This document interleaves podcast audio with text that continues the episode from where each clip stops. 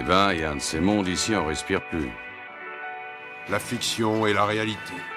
Non, le cinéma, c'est pas mon truc. Moi, j'adore ça.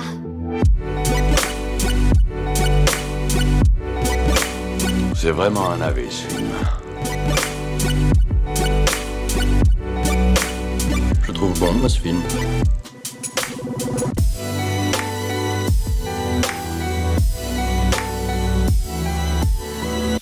Te raconte. Voyons voir. Bonjour, bonsoir et bienvenue à l'Hôtel Adriano, le podcast où nous vous faisons découvrir ou redécouvrir le cinéma d'animation japonais. Je m'appelle Boris et comme d'habitude à mes côtés par écran interposé se trouve mon ami Julien. Julien, comment va? Eh bah ça va super, super, particulièrement bien parce que je crois qu'on parle d'un film qui est pour toi assez particulier, non? Exactement, on se retrouve aujourd'hui pour le premier film de l'histoire du studio Ghibli à n'avoir été réalisé ni par Hayao Miyazaki ni par Isao Takahata. Le film dont on avait parlé dans notre épisode 19, Je peux entendre l'océan, ça compte pas vraiment puisque techniquement c'était un téléfilm. Et pour cette première, le studio a fait appel à l'un de ses directeurs d'animation historiques pour endosser le rôle de réalisateur, ce qui va donner naissance à un film sous la force d'un récit initiatique d'une sensibilité folle et une réflexion sur les rêves et les aspirations de la jeunesse. Épisode 23, donc consacré à Si tu tends l'oreille de Yoshifumi Kondo, sorti au Japon en juillet 1995 et sorti en France en DVD et Blu-ray en janvier 2015, soit 20 ans plus tard. Et pour ce qui est de l'histoire, il faut savoir que le film se déroule à Tama, une ville en banlieue de Tokyo, au milieu des années 90. Shizuku Tsukishima, une collégienne de 14 ans, est une jeune fille rêveuse et passionnée par les romans et les contes. Elle emprunte d'ailleurs souvent des livres à sa bibliothèque. Mais un jour, sur les fiches d'emprunt des romans, elle remarque qu'un mystérieux Seiji Amazawa lit exactement les mêmes ouvrages avant elle. Plus tard, alors qu'elle emprunte un nouveau roman, elle s'aperçoit qu'il s'agit d'un ouvrage rare offert par un donateur, un certain Amazawa. Mais qui est donc cette personne Et a-t-elle un lien avec ce mystérieux Seiji? Un petit mystère qui va vite déboucher sur une rencontre qui va encourager Shizuku à réaliser ses rêves. Alors dis-moi Julien, est-ce que tu l'avais déjà vu avant, sachant que euh, tu- on en a parlé un peu en, en off, tu, ce, ce film-là, je t'en ai, je t'en ai parlé à, à maintes reprises. Oui, alors malgré genre les nombreuses nombreuses fois où tu m'en as parlé, bah, j'avais jamais pris le temps de le voir justement et euh, bah je suis content en fait bah, du coup euh, à l'occasion du podcast d'avoir pris le temps de le voir parce que bah j'expliquerai ça dans mon avis mais c'est une très très bonne surprise. Et toi alors du coup je suppose que tu l'as vu bon une, une bonne dizaine de fois. Oui, ah, tu sais quoi, dizaines, je ne sais pas, mais je l'ai vu beaucoup, beaucoup, beaucoup de fois et, et je vous explique aussi pourquoi dans, dans deux secondes. Tu l'as vu en VF ou en VO toi? Je suppose que c'est en VF hein, comme d'habitude. Oui, encore une fois, un, un film de- en VF de mon côté, c'est la, la version française de Si tu tends l'oreille, c'est une VF que j'aime beaucoup. Je trouve que l'adaptation et le, et le doublage est d'une très bonne qualité. Le, le style est, est parfaitement en phase avec le film, comme d'habitude chez Ghibli. Du coup, euh, voilà, c'était une, super expérience. J'aime beaucoup la VF de ce film. Toi, euh, la VO, c'était comment? Alors moi la VO c'était très bien mais je voulais revenir un peu sur la, VF qui justement en fait quand j'ai lancé le film sur Netflix il était en VF par défaut et euh, j'ai pas remarqué en fait que c'était la VF pendant les 5 premières minutes du film à peu près. Ah. Ça m'a vraiment pas choqué du tout. voilà c'est pour te rejoindre là-dessus c'est vraiment oui effectivement la qualité de la VF est très très bonne. Et sinon pour la VO oui euh, bon bah voilà euh, c'est les, les, les voix sont, sont parfaites on rentre dedans sans souci même si on comprend bon bah rien du coup mais euh, genre Vraiment, il n'y a aucun souci pour rentrer dedans, c'est parfait. La VO est, est nickel, comme toujours. Super. Alors du coup, maintenant, Julien, je veux savoir, dis-moi, qu'est-ce que tu en as pensé de Si tu tends l'oreille? Alors, on va ouvrir le bal. Alors, moi, j'ai j'ai beaucoup, beaucoup aimé ce film. Je le trouve très juste dans son traitement, en fait. Il a, il a en fait, quelque chose d'extrêmement élégant et léger, dans le sens où c'est un slice of life comme les derniers Ghibli dont on a parlé en date, malgré le fait que il est construit comme un film bah, un peu fantastique à la manière d'un Kiki la petite sorcière ou d'un voyage de Chihiro en fait. Je viendrai là-dessus un peu plus en détail sur le dans mon c'est quoi ton plan, mais euh, vraiment moi c'est quelque chose qui m'a beaucoup beaucoup marqué et il y a aussi un, autre point qui m'a beaucoup marqué en général, c'est vraiment le côté genre aspiration de l'avenir, avenir et tout ça, genre c'est vraiment toutes ces choses là qui m'ont moi euh, bah, un peu bouleversé et tout ça, donc moi c'est vraiment ça qui m'a voilà, qui me restera je pense de ce film particulièrement. Et toi, Boris, il est temps de, de vendre ce film et de, de dire à quel point tu aimes ce film. Ouais, je vais, je vais essayer de rester concis, je te, je te promets rien, mais bon, voilà, je, je l'ai dit, on, on a déjà parlé de ce film en off, connaissant ton, toi aussi ton penchant pour l'animation japonaise, j'ai pas pu faire autrement que de t'en parler et de te faire part vraiment de comme tu viens de dire, de, l'amour profond que je porte pour ce film. Parce que là, c'est c'est vraiment très spécial parce qu'on arrive dans la, dans la catégorie de mes films préférés de tous les temps. Pour vous dire, euh, ce film-là, si tu tends l'oreille, il fait partie de mon top 3 films d'animation, qui sont tous japonais au passage mais il se trouve aussi dans mon top 15 des films genre ever. Et voilà, on en est à ce point-là, tu vois. Waouh. Ok. Et du coup, ça devient tout de suite très compliqué d'expliquer pourquoi particulièrement j'aime autant ce film, parce que quand on parle de film préféré, bah forcément il y a une part de non explicable. Si je pouvais simplement lister précisément tous les éléments qui font que j'aime ce film, bah il serait pas aussi spécial pour moi. Donc bon, je vais quand même faire un effort parce qu'on est un peu là pour ça. je l'ai souvent répété dans nos épisodes, mais les, les récits introspectifs et les quêtes initiatiques, euh, c'est mon grand dada. Et comme pour Kiki la petite sorcière, dans Si tu tends l'oreille, il y a une super belle réflexion sur ce que c'est d'être passionné par quelque chose. Et en plus, dans ce film-là, c'est très clairement lié aux arts créatifs ou à la création de manière générale. Donc forcément, ça me parle encore plus. Bah, toi aussi, j'imagine. Ah bah absolument, moi c'est mon métier, donc euh, effectivement. Je suis, je suis également aussi très fan de la manière dont l'imaginaire est traité dans le film. Tu vois, cette idée que certains détails du quotidien, ils peuvent stimuler cette part de créativité en chacun de nous, et comment c'est super facile de vite se perdre, ou du moins de s'impliquer à fond dans quelque chose lorsque les idées fusent, encore une fois par rapport à cette idée de, passion pour un domaine en particulier. J'adore vraiment comment le film représente l'imaginaire comme une sorte de, de monde à part entière dans lequel il est si facile de se projeter en rêvassant pendant toute la journée. C'est quelque chose, moi, qui me parle beaucoup, et je reparlerai moi aussi un peu dans mon, dans mon C'est quoi ton plan. En fait, je, pense que je m'identifie énormément au personnage de Shizuku et de Seiji dans tous ces aspects-là, euh, tout au long du film. Et puis après, bon, bah voilà, mon, petit cœur tout mou de romantique fait que bah, l'histoire d'amour de ce film, bah, elle me donne les feels, quoi. C'est tellement pur. C'est tellement bienveillant, ces deux personnes qui s'aiment, qui se poussent l'un et l'autre à faire de leur mieux, à aller de l'avant. Je crois, j'ai envie de te dire, je crois bien que c'est mon couple Ghibli préféré. Waouh, ok, très bien. En fait, tout le film, il est, il est comme ça. Je dirais pas qu'il est genre naïf, mais plutôt, euh, comment je pourrais dire? Il est plutôt candide. Ouais, voilà, c'est un, c'est un film candide qui n'a pas honte d'être simple, honnête et positif. Et ça, dans un film, bah, ça fait vibrer une grande corde sensible chez moi.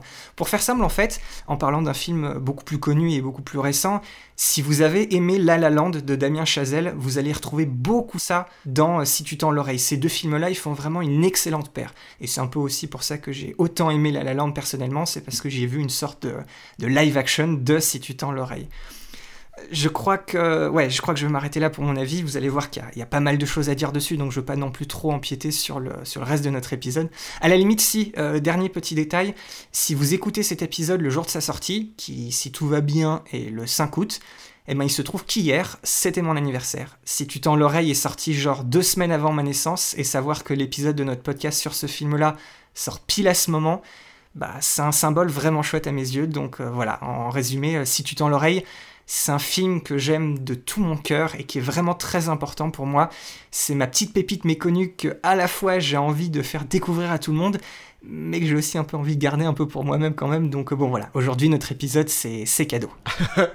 Eh bah, quel, euh, quel grand laïus, c'est cool, ça, on voit vraiment que c'est un, un film qui t'a beaucoup beaucoup marqué, et puis euh, bah, j'en profite, hein, Boris, pour te souhaiter un, un joyeux anniversaire plus sain du futur.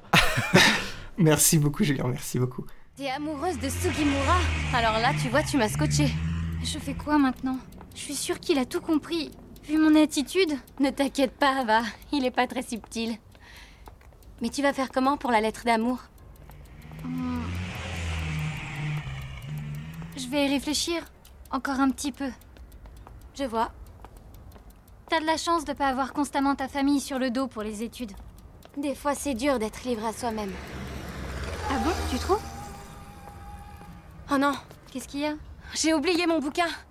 Faut que j'y retourne. Et Tu veux que je t'emmène? C'est bon, tu vas arriver en retard au cours de rattrapage. Bon bah je t'appelle plus tard. Oui?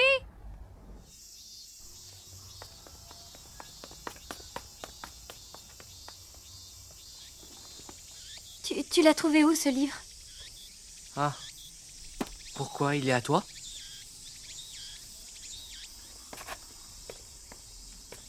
Tiens, Shizuku Tsukishima. Attends, comment connais-tu mon nom? Voilà une excellente question. La fiche d'emprunt. Ce n'est que mon humble avis, mais je pense que tu devrais laisser tomber la route de béton.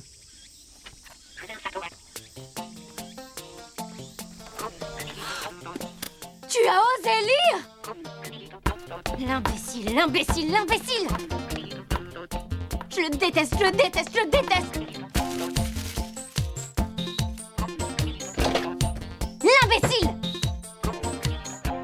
Il est temps de parler du contexte maintenant. Alors il faut savoir que depuis le début des années 90, le studio Ghibli cherche à confier un projet de film à de nouveaux réalisateurs en dehors de Miyazaki et Takahata pour former la relève entre guillemets des, deux piliers du studio.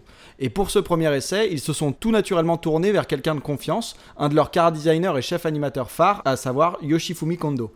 Yoshifumi Kondo, il avait commencé sa carrière littéralement sur les premiers gros projets de Miyazaki et Takahata en tant qu'animateur clé sur les séries TV Lupin 3, Conan le fils du futur, Sherlock Holmes et aussi le film Panda Petit Panda dont je garde par ailleurs des très mauvais souvenirs.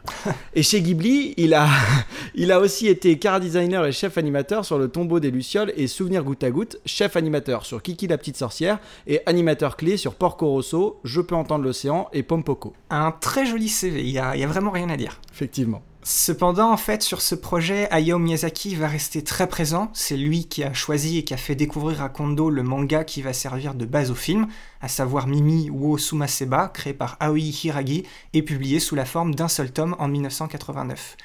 Lorsque Miyazaki va aussi euh, voir que les jeunes producteurs prévus pour le projet n'arrivent pas du tout à faire leur job correctement, eh ben il va décider que c'est lui qui va s'occuper de la production du film.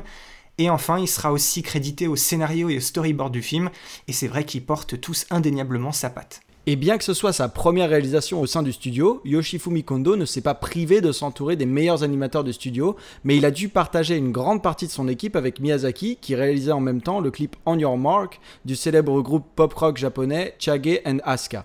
Notamment, c'est l'animateur clé Masashi Ando qui a également dû travailler simultanément sur ce clip en tant que directeur de l'animation. Oui, c'était un, c'est un animateur clé à Ghibli et après ce clip, en fait, il est passé chef d'animation sur euh, Princesse Mononoke et Le Voyage de Shiro pour ensuite devenir indépendant en 2003 et il est allé travailler sur des films comme Paprika, le second Ghost in the Shell ou encore Your Name. Et c'est encore un autre joli CV qu'on a là. Tout à fait. La participation de Miyazaki et ce clip musical ont aussi été capitales dans la campagne de promotion de Si tu tends l'oreille. On vous l'expliquera dans la partie esthétique et réalisation tout à l'heure, mais le film a coûté beaucoup plus cher que prévu. Et donc, pour assurer le retour sur investissement, d'un, le film On Your Mark a été diffusé juste avant chaque projection du film, et de deux, la promo dans les magazines et les affiches ont énormément mis en avant les quelques scènes imaginaires du roman que Shizuku écrit dans le film, purement pour aller chercher le fan de Miyazaki habitué à des univers fantaisistes. Tout cela, ajouté au talent et au dévouement de Yoshifumi Kondo, a permis à Si tu l'oreille d'être un immense succès à sa sortie le 15 juillet 1995, étant devenu le film japonais ayant fait le plus d'entrées au Japon en 1995.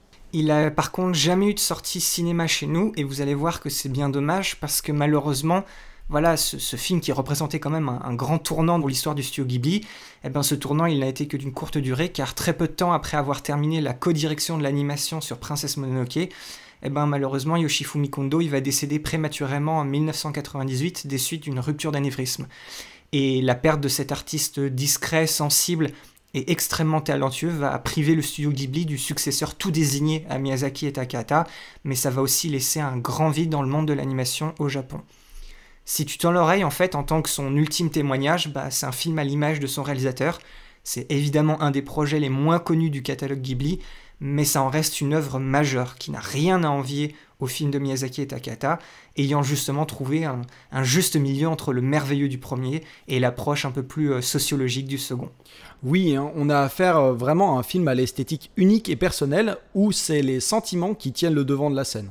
On va maintenant passer à une discussion sur l'histoire et les thématiques. Si tu tends l'oreille, c'est donc un film sentimental qui arrive à mêler subtilement les désirs et les espoirs des personnages avec leur réalité citadine beaucoup plus terre à terre. Ce qui frappe très vite dans ce film, c'est la justesse de ton par rapport aux différentes passions des personnages. Il y a évidemment au cœur du film une intrigue amoureuse qui, en surface, hein, tend pas mal vers des clichés et rebondissements amoureux dignes d'un soap opéra à base de il t'aime mais t'en aimes un autre, qui est secrètement amoureux d'encore un autre, qu'il aime aussi mais qui lui lui a jamais dit.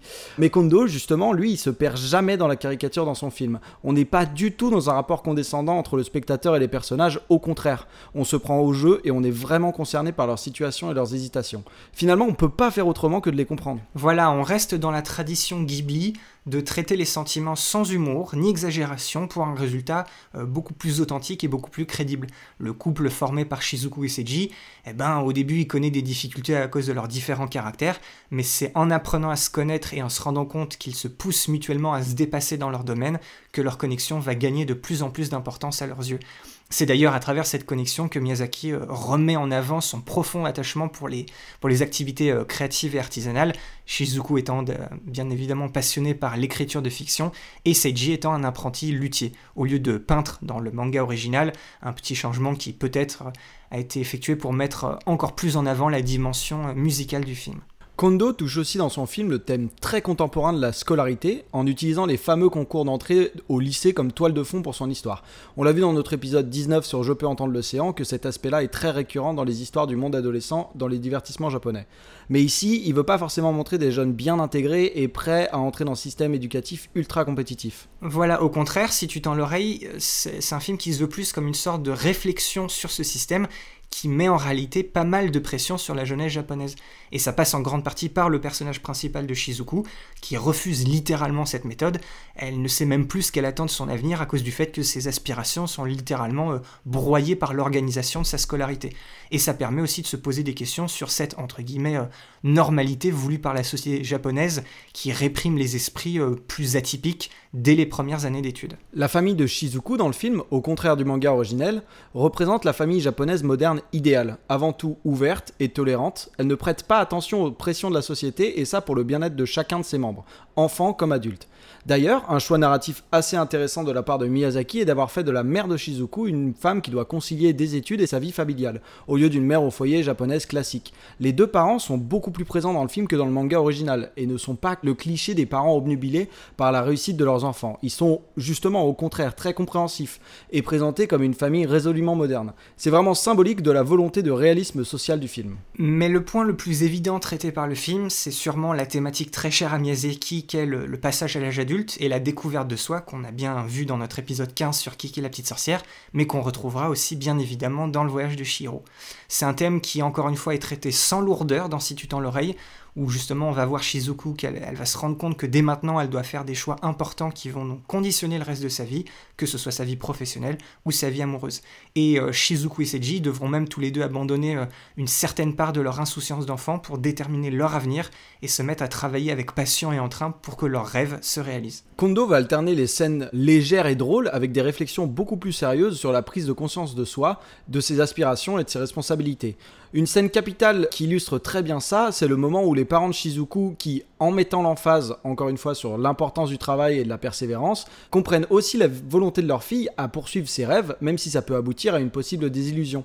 Elle est donc encouragée à poursuivre sa voie, mais elle reçoit également l'avertissement que c'est pas facile de marcher sur sa propre route, puisqu'il y a personne d'autre à blâmer que nous-mêmes si tout ne se passe pas comme prévu. Voilà, ses résultats scolaires, ils vont bien évidemment dégringoler, mais ses parents, tout en étant inquiets, il lui donne quand même le mérite de savoir ce qu'elle a à faire, sans faire preuve d'autorité, et il loue au passage même son engagement total dans sa découverte et sa réalisation d'elle-même. Encore une fois, Kondo propose dans son film un regard très juste sur ce parcours initiatique qu'est l'adolescence, à travers les grandes joies comme les plus grands doutes. Et au final, ce qui démarque vraiment si tu tends l'oreille, c'est ce commentaire candide et sincère sur la réalité des hauts et des bas impliqués dans la quête de soi et de ses capacités. À aucun moment les dialogues ou les situations semblent exagérés, on est à 100% dans le réalisme et l'humain, toujours dans une approche honnête et Même le final, qui semble en surface rien de plus qu'un joli happy end, ce qui est très inhabituel hein, d'ailleurs dans les, productions Ghibli, se trouve en fait être le dernier message du film. C'est-à-dire, il y a trop de jeunes qui ont peur de l'engagement et restent toujours dans l'attente ou le statu quo.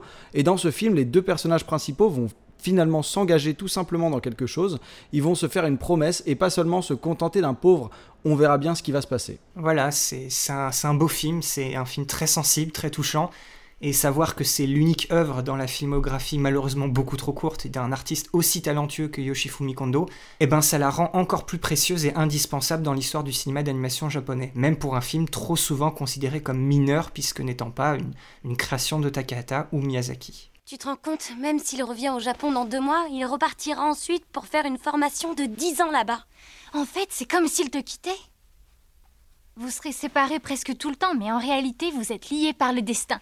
Oui, sauf que lui, il est parfait. On a lu les mêmes livres et il a tout compris. Moi, j'ai rien appris. Il a choisi son avenir. Il avance à pas de géant. Je rame derrière comme une naine. Je te comprends. Ah, au fait, Kinuyo était dans la même classe que lui il y a deux ans. Elle dit qu'elle le trouvait un peu sauvage, mais tellement beau gosse, et à ce qui paraît, super bon élève. Je sais qu'on est trop différents. Pas la peine de me remuer le couteau dans la plaie. Ça me déprime encore plus. Pourquoi? C'est pas grave puisque vous vous aimez. Il t'a fait sa déclaration, non? Je suis plus si sûre qu'il m'aime. Hmm. Je te comprends pas. Moi, à ta place, je lui écrirais tous les jours pour l'encourager et pour qu'il m'encourage. Comment encourager quelqu'un qui a mille fois plus de courage que moi? Ah, tu penses? Quand on t'écoute parler, on ne voit pas forcément où tu veux en venir avec lui. Il faut d'abord choisir ton avenir pour mériter son amour. Shizuku, tu es bourré de talent, toi aussi. Je te rappelle que tous les élèves de la chorale adorent ta traduction de Country Road. Contrairement à moi, toi, tu sais exprimer ce que tu ressens. Non, je crois pas. Mon niveau est très moyen. Quoi? Non, c'est ce qu'il a dit de lui-même. Il s'envole à l'autre bout du monde pour tester son potentiel. Eh ben moi, je vais faire pareil. C'est décidé. Je vais écrire un roman. J'ai une histoire en tête. S'il veut se tester, je me testerai aussi. Du coup, maintenant, on enchaîne sur une discussion par rapport à l'esthétique et la réalisation du film. Même avec un nouveau réalisateur à la barre, Si tu tends l'oreille reste vraiment fidèle d'un point de vue technique euh, par rapport aux précédentes productions du studio Ghibli. L'animation, elle est peut-être un chouïa inégal et moins fluide par moment, comparé aux tout meilleurs films du studio, mais la qualité générale en est tout à fait digne. Et le réalisme sentimental du film de Kondo se retrouve également dans l'attention portée au chara-design et à l'animation des personnages. Et on retrouve sa patte qui imprégnait déjà Kiki la petite sorcière ou Souvenir goutte à goutte. Plutôt fidèle au chara-design du manga, surtout d'un point de vue vestimentaire, les personnages sont cependant visuellement moins caricaturaux dans le film. Kondo leur donne vie de manière très convaincante grâce à son excellent sens de l'observation, lui aussi justement empli de tendresse. Leurs réactions, leur mimique et leur façon de bouger contribuent à leur donner une véritable consistance et une certaine spontanéité très rafraîchissante. On sent qu'il aime profondément sa jeune héroïne grâce à la palette d'expressions très variée qu'il lui donne. On retrouve un peu par moments la taiko de Souvenir goutte à goutte, ce qui n'est pas pour me déplaire. Et contrairement à Miyazaki, qui s'amuse à étirer un peu les traits pour caricaturer certaines expressions pour rythmer l'animation, Kondo, lui, il préfère rester dans son approche réaliste et plus sensible pour qu'on s'identifie encore plus au personnage mais la plus grande réussite esthétique du film réside dans ses visuels et ses décors. Oui, on, voit ça grâce à l'importance donnée aux, détails visuels de l'image à travers le, nombre important d'éléments en mouvement à l'écran, que ce soit des personnes, des voitures, des animaux, euh, euh, des feuillages, des nuages, bref, il y, a toujours quelque chose qui bouge à l'image lorsqu'on est dans la ville. D'ailleurs, la verticalité de cette ville est aussi beaucoup mise en valeur et c'est quelque chose qui joue beaucoup dans le film. Il y a énormément de plans où on monte et on descend des escaliers. Par rapport à ça, d'ailleurs, il y a énormément de prises de vue réelles d'une banlieue de Tokyo qui ont été prises comme modèle par les artistes du studio Ghibli et euh, ils ont respecté minutieusement chaque détail de chaque coin de rue en donnant beaucoup de profondeur aux images. Et d'ailleurs, fun fact, si vous vous souvenez bien, la ville de Tama et sa butte plutôt en fait, était aussi le décor de Pompoko, le film de notre précédent épisode. Et si on regarde bien, le paysage du générique de fin de Pompoko est quasiment le même que celui du générique de début de Si tu tends l'oreille. On pourrait donc se dire que l'histoire du film de Kondo se passe peu de temps après celle du film d'Isao Takahata dans une sorte d'univers partagé. Ouais, voilà, c'est la naissance du, du Ghibli Cinematic Universe. Oui, Marvel n'a rien inventé finalement. Après, il faut aussi parler du, réalisme des intérieurs, notamment celui de la, boutique du grand-père de Seiji qui regorge d'éléments plus détaillés les uns que les autres, ce qui lui confère une, une ambiance et une esthétique toute particulière. Et en plus de ça, on retrouve encore une fois beaucoup de petites autoréférences aux précédents films du studio Ghibli, cachés dans les détails du décor. Euh, par exemple, on peut apercevoir euh, un peu euh, au début du film, il y a un livre qui s'appelle Totoro dans la bibliothèque où se rend Shizuku. C'est un livre, si vous essayez de le retrouver, c'est un livre bleu clair. Par exemple aussi, la, magnifique horloge du, magasin du grand-père de Seiji, elle est de la marque Porco Rosso. On voit très bien en plus sur l'inscription du nom sur le cadran lorsqu'il la remonte pour montrer son mécanisme à Shizuku.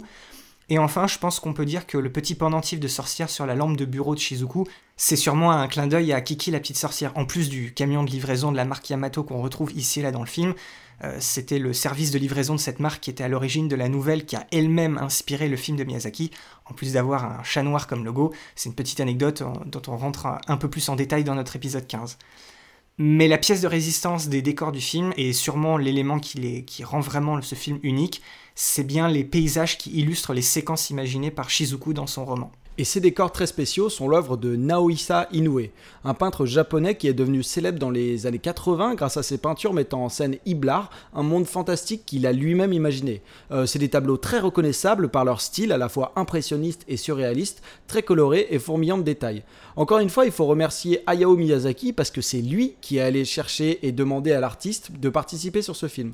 Inoue a réalisé pour ce projet des peintures à l'aquarelle qu'il a même terminé non pas dans son atelier mais bien au studio Ghibli à côté du de Miyazaki. Puisque le choix des peintures, de leur composition et de leur mise en scène dans le film était sous contrôle du maître pour ces séquences. Et c'est précisément ces séquences qui ont justement fait exploser le budget du film, parce qu'après la simple expérimentation discrète dans Pompoko, eh ben, ces scènes imaginaires de Si tu l'oreille, ça représente la première utilisation concrète d'effets numériques créés par ordinateur au studio Ghibli. Donc euh, une mise en place de nouvelles technologies qui a, vraiment représenté un lourd investissement de temps et d'argent pour le studio. En fait, ça a permis de combiner des animations sur cellulo avec d'autres éléments des décors des peintures d'Inoue pour ensuite les animer de manière indépendante. Et malgré la relative inexpérience du studio avec ces nouvelles méthodes, eh ben, le résultat final est plus que convaincant. L'incrustation ne choque absolument pas et ces séquences font preuve d'une grande profondeur visuelle. À ce moment-là, il y a beaucoup d'éléments d'arrière-plan qui se déplacent indépendamment, comme par exemple, tu sais, ces, ces petites planètes volantes que Inoue a d'ailleurs appelées des Lapiuta, comme un petit clin d'œil à Miyazaki et son film Le château dans le ciel. Petit dernier détail technique, lors de la production du film, le système sonore Dolby Digital venait tout juste de sortir, du coup le studio en a profité pour devenir l'une des premières productions japonaises à l'utiliser pour un film. Une technologie qui a permis l'arrivée du son digital dans les salles de cinéma et du 5.1, et non plus seulement du stéréo à la maison.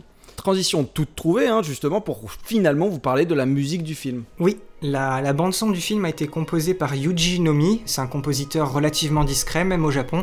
Il a fait ses armes dans les années 80 sur quelques productions, euh, notamment aux côtés de Ryuichi Sakamoto sur le film Le Dernier Empereur de Bernardo Bertolucci. Mais c'est bien Si tu tends l'oreille qui est à ce jour son plus grand fait d'armes. Et donc tu vois, nouveau réalisateur, nouveau compositeur, mais ça n'empêche pas que le film bah, s'en tire très bien au niveau musique.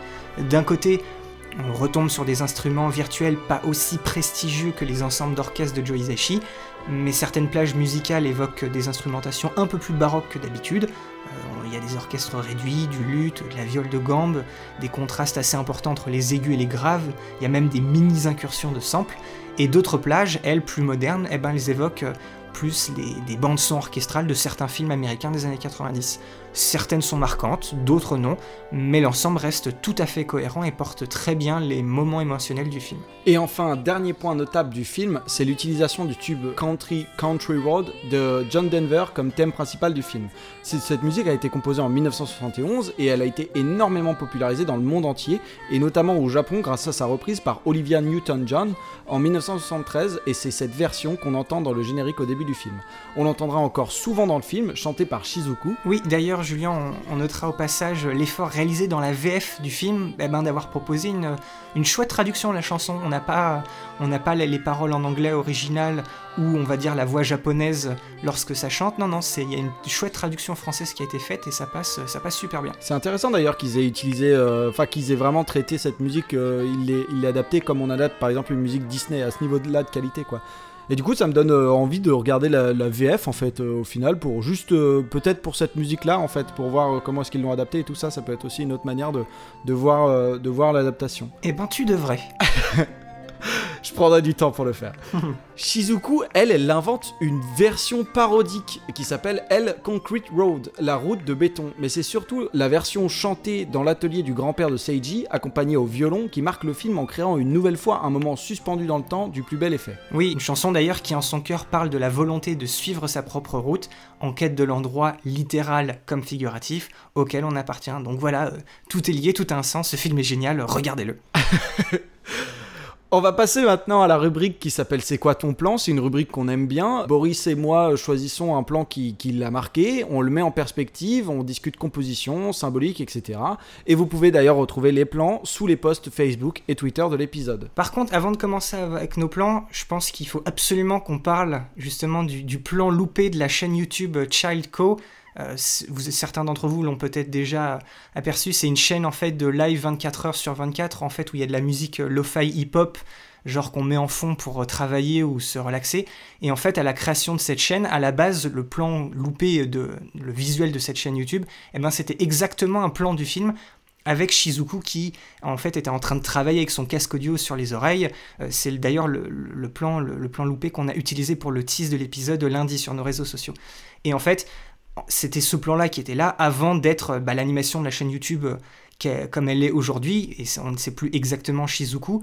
Et d'ailleurs, si vous regardez par la fenêtre, en fait, les décors représentent euh, la Croix-Rousse à Lyon, puisque cette nouvelle animation a été faite par euh, le dessinateur et animateur colombien Juan Pablo Macado, qui avait fait ses études à Lyon.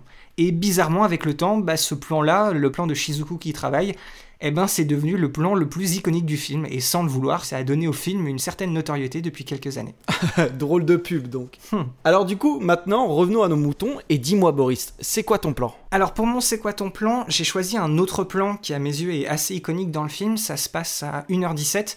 En fait, Shizuku vient de sortir de la boutique du grand-père de Seiji qui lui a donné euh, sa permission d'utiliser le personnage du baron euh, la petite statuette de chat euh, comme héros principal du roman qu'elle veut écrire en, deux mois pour se mettre une sorte de, défi personnel.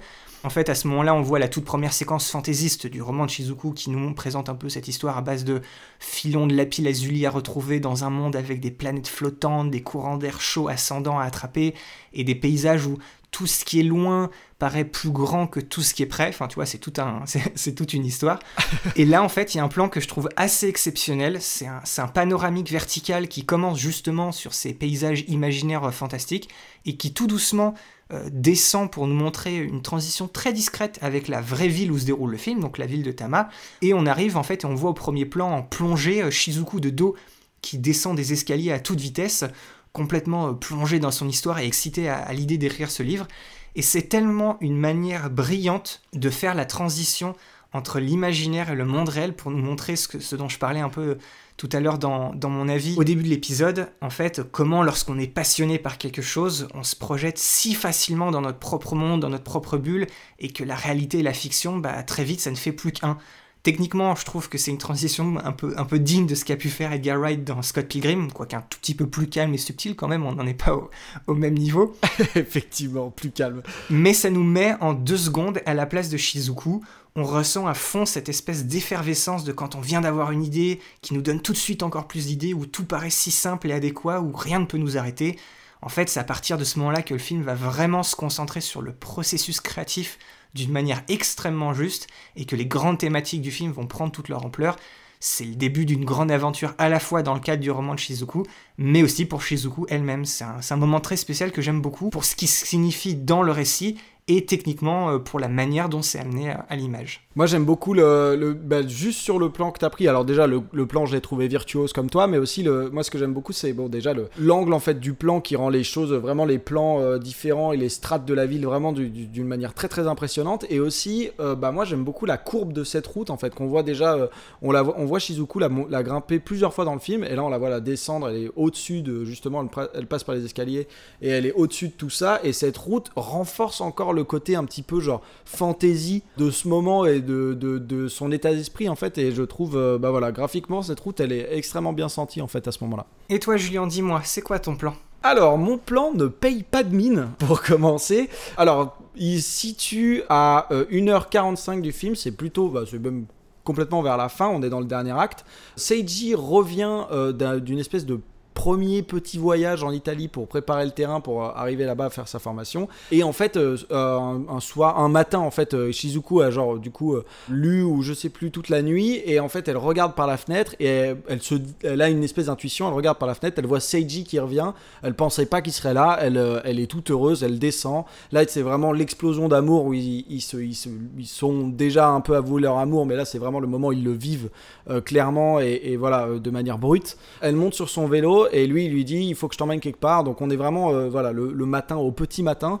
Et ils arrivent euh, du coup ils remontent sur les sur les hauteurs de la ville. Alors il y a toute une scène où ils galèrent à monter sur les hauteurs de la ville et tout ça mais ils arrivent justement en haut. Et euh, du coup bah voilà ce qui ce qu'il est venu lui montrer c'est un, énorme lever de soleil sur toute la ville qui éclaire tous les rooftops et tout, tous les gratte-ciel et toutes les silhouettes de bâtiments. C'est absolument magnifique. Cette scène est très très belle déjà graphiquement et voilà. Les plans les plans de la ville sous la brume c'est, ils, sont, ils sont exceptionnels. J'en, j'en, ai gardé un pour que ce soit le, un de mes fonds d'écran sur mon ordinateur. J'ai le plan où justement le soleil un peu orangé se lève un tout petit peu. C'est exactement Et tu vois encore tous ces, ces, bâtiments qui sont plongés dans la brume. C'est visuellement purement sur un plan esthétique, c'est un plan que je trouve absolument magnifique. Ce plan est dingue. Mais alors, du coup, Boris, je suppose que tu dois te demander pourquoi j'ai choisi ce plan et en quoi il représente le film. Oui, un petit peu. et du coup, bah, ça, me, ça me tire, euh, bah, on va dire, deux points. C'est premièrement la création, j'en ai déjà parlé dans les épisodes précédents de Miyazaki, surtout Miyazaki en fait, mais Studio Ghibli aussi, mais Miyazaki surtout, c'est la création du non-lieu. Quand, euh, quand je disais euh, dans mon avis que ce plan est construit comme un, film fantastique, bien que ce soit plutôt un slice of life très terre à terre finalement, et que les seuls euh, espaces pour, euh, pour être un peu plus fantaisiste sont tout, tout l'imaginaire de Shizuku. Et donc du coup, là on a vraiment le passage, alors c'est en deux temps, il euh, y, a, y, a, deux choses qui se passent, c'est que un Shizuku cherche, elle est en recherche d'aventure, et c'est ça qu'on appelle l'aspiration en fait, vraiment, elle va chercher des aventures, elle va regarder dans les, dans les feuilles d'emprunt à la bibliothèque, et elle va faire des liens avec le, le prénom elle va se demander, elle va voir un prénom qui revient sur tous les livres qu'elle a lus. Elle se dit, bon bah voilà, il y a peut-être une providence, il y a peut-être quelque chose derrière, et ce garçon, il est peut-être beau et tout ça. Il s'avère qu'au final, bon, la providence est bien faite et elle fait bien son travail. Elle va suivre un chat en se disant, bon, il est, il est étrange ce chat, il va peut-être me mener à une aventure, et quand elle va le perdre, à un moment, elle va même dire, ah mince, ça y est, j'ai laissé passer une aventure, j'ai laissé partir une aventure. Elle est en recherche de tout ça, et en fait, au fur et à mesure qu'elle suit ce chat, parce qu'en fait, elle le perd plusieurs fois, elle le retrouve, elle le suit, elle arrive à plein d'endroits, euh, plein d'endroits d'ailleurs qui sont d'ailleurs fermés au public et elle va braver les interdits pour continuer de suivre ce chat qui va l'emmener encore plus loin, tout ça. Et, euh, au fur et à mesure, d'ailleurs, elle va se faire la remarque euh, Ah, tiens. Euh, j'avais jamais remarqué cette colline, j'avais jamais remarqué cette maison et tout ça. Je pensais pas qu'il y aurait une maison comme ça ici. Je pensais pas qu'il y aurait une colline. Enfin, je pensais pas qu'il y aurait une colline au-dessus de, de, la ville, tout ça. Et donc, du coup, on est clairement dans ce phénomène de création non-lieu. En fait, et c'est là où justement on va créer tous les espèces de, péripéties et bah, c'est là où on va basculer du premier acte au, second en fait littéralement. Elle découvre ça. Ça va lui mettre plein d'enjeux en fait dans son, parcours et il va falloir qu'elle fasse des choix il va falloir qu'elle réponde à des questions qui s'offrent enfin qui se posent devant elle et tout ça et euh, deuxième point, donc du coup, alors là c'est là où, genre, je pense, Boris, je vais peut-être te surprendre. Dis-moi. Parce que c'est vraiment quelque chose qui m'a marqué dans les trois derniers films euh, Ghibli qu'on a, qu'on a, enfin pas les trois derniers films, mais en tout cas un rapport avec euh, Souvenir goutte à goutte et Je peux entendre l'océan. On a vraiment un lien entre les trois. Là, ici, ils sont en train de regarder le soleil et ils regardent voilà le lever de soleil et tout ça. Et on a quasiment exactement la même scène dans Souvenir goutte à goutte. Rappelle-toi le plan que j'avais choisi. Oui, ton c'est quoi ton plan? Oui. Dans mon c'est quoi ton plan et ton et ton c'est quoi ton plan dans euh, Je peux entendre l'océan. Oui. Euh, on avait littéralement ces personnages là qui regardaient le soleil et en fait c'était toujours lié à ce thème-là de la ligne du cœur, voilà l'horizon, le, le refaire le, le compte rendu de ce qu'on a vécu, de ce qui s'est passé dans notre vie et savoir si on est bien aligné en fait finalement avec le cœur. Et ce film-là c'est exactement ça aussi quand il regarde ce, le soleil et tout ça, c'est vraiment ce côté genre si tu tends l'oreille en fait par rapport à ton cœur et si tu voilà si tu laisses suivre les choses et ben voilà tu te retrouves dans cette euh, si t'avais pas suivi ce chat, tu, si t'avais pas euh, regardé ces marque-pages, enfin ces carnets d'emprunt et tout, tu serais pas là avec une personne que t'aimes fort et il serait il se serait jamais passé tout ça quoi.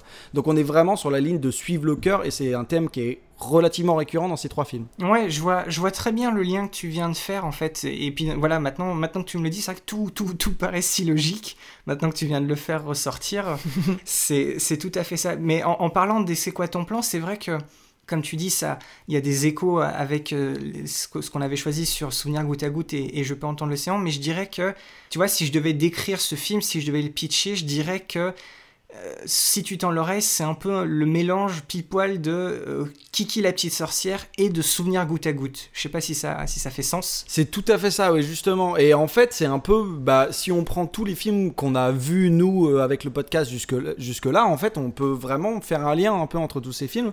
Euh, bon, Pompoko mis à part peut-être, parce que bon, c'est plus, c'est plus marrant tout ça, mais c'est un peu le, le point culminant, en fait, ce film, et la, et la fin d'une période et d'un type de film, en fait, pour le, pour le studio Ghibli, orienté plus slice of life. On a vraiment fait, on a, on a vu qu'on a vraiment fait plus euh, une période slice of life en fait. Oui, c'est vrai, c'est vrai qu'après ça, le, prochain, le prochain film Ghibli, c'est bah oui, c'est Princesse Mononoke. Et du coup, oui, c'est vrai qu'on entre dans une, dans une toute nouvelle phase pour le studio Ghibli. Euh, tout comme même l'animation japonaise à partir de, la moitié des années 90 et, des débuts, euh, et du début des années 2000, c'est plein de nouvelles thématiques.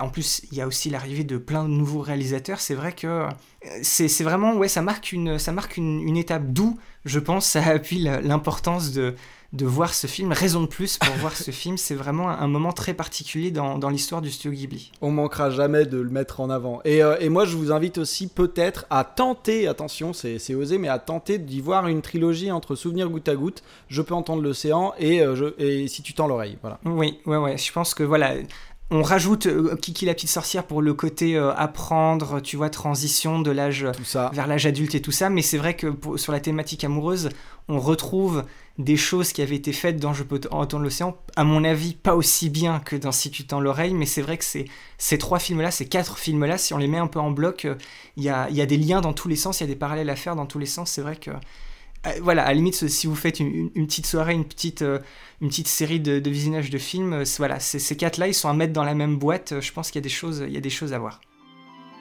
Alors? Vous êtes entièrement sûr de vouloir le lire Parce que moi, je ne suis pas entièrement sûre de savoir l'écrire.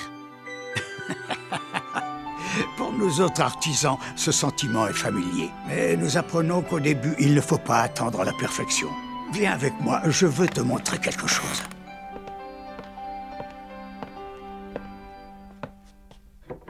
Voilà qui devrait t'éclairer un peu. Tiens, regarde. Cette pierre de roche s'appelle du mica. Regarde bien par la fissure. Oui, comme cela. Extraordinaire. À l'intérieur de cette pierre, comme tu le vois, il y a des éclats d'émeraude. De l'émeraude La pierre précieuse? Oui. Shizuku, vous êtes, toi et Selji, semblables à cette pierre de roche. Des pierres à l'état brut, encore non polies. Cela dit, je vous aime bien dans cet état. Mais cela ne suffit pas pour fabriquer de beaux violons ou écrire de belles histoires. L'essentiel, c'est de chercher la pierre brute qui se trouve en soi et la polir avec finesse. Et cela demande du travail, de la patience. Il y a dans cette pierre un gros éclat à l'état brut. Oui. Si on essaie de polir ce premier éclat, le résultat obtenu sera médiocre. Mais la petite pierre cachée tout au fond, elle, est plus pure. Certes, celle-ci est plus difficile à trouver, car non visible, mais une fois polie, elle aura un aspect éclatant. Ah, je radote, je radote. En vieillissant, on devient vite moralisateur. Alors voilà, vous, l'avez compris très vite, pour moi c'est un film très important qui m'a énormément marqué, mais il n'a pas laissé euh, Julien le marbre euh, non plus. Du coup, pour enfoncer le clou, euh, quelles seraient en résumé les, raisons de voir ce film? Moi je redirais à peu près ce que j'ai dit tout le long de l'épisode, mais à mes yeux, voilà, c'est c'est un film réaliste, c'est un film très sensible, c'est vraiment un, un joyau qui mélange parfaitement le merveilleux de Miyazaki avec euh, la réflexion un peu plus euh, sociologique de Takahata, ce qui en fait un peu, euh, eh ben, peut-être le meilleur des deux mondes, peut-être le film 100% Ghibli au, au final. Oui, et c'est aussi le seul film de Yoshifumi Kondo, et qui c'est indéniablement un chef-d'œuvre, qui porte l'empreinte d'un artiste singulier, profondément talentueux et avant tout tourné vers l'humain qui a réussi à marquer l'histoire de l'animation japonaise grâce à son travail chez Ghibli. Voilà, et, et enfin, une dernière raison encore plus de vous jeter tout simplement dessus, Julien, où est-ce qu'on peut trouver Si tu tends l'oreille Alors, bon, euh, les schémas classiques, un DVD Blu-ray, mais surtout, il est disponible sur Netflix, hein, donc pas besoin de chercher là où vous trouvez vos films bande de forbans. Voilà, allez-y maintenant, je, je le répète, je le redirai toujours, foncez voir ce film, il est vraiment, vraiment génial. Vous n'avez plus d'excuses. L'épisode touche maintenant à sa fin. On espère avoir éveillé votre curiosité et vous avoir donné envie de voir ce film. Plus qu'un chassé-croisé amoureux, je dirais que c'est une ode à l'adolescence et une preuve que la persévérance, eh ben, ça va de pair avec la patience pour tous ceux qui souhaitent réaliser leurs rêves. Plus qu'une simple histoire, ce film c'est vraiment une leçon de vie magnifiquement bien réalisée par un artiste plus que talentueux qui est malheureusement parti beaucoup trop vite. Je le redis, après l'avoir vu, laissez-nous sous les posts Facebook et Twitter de l'épisode un commentaire avec une capture d'écran ou si vous pouvez pas, une description de votre plan, de votre moment ou de votre scène favorite.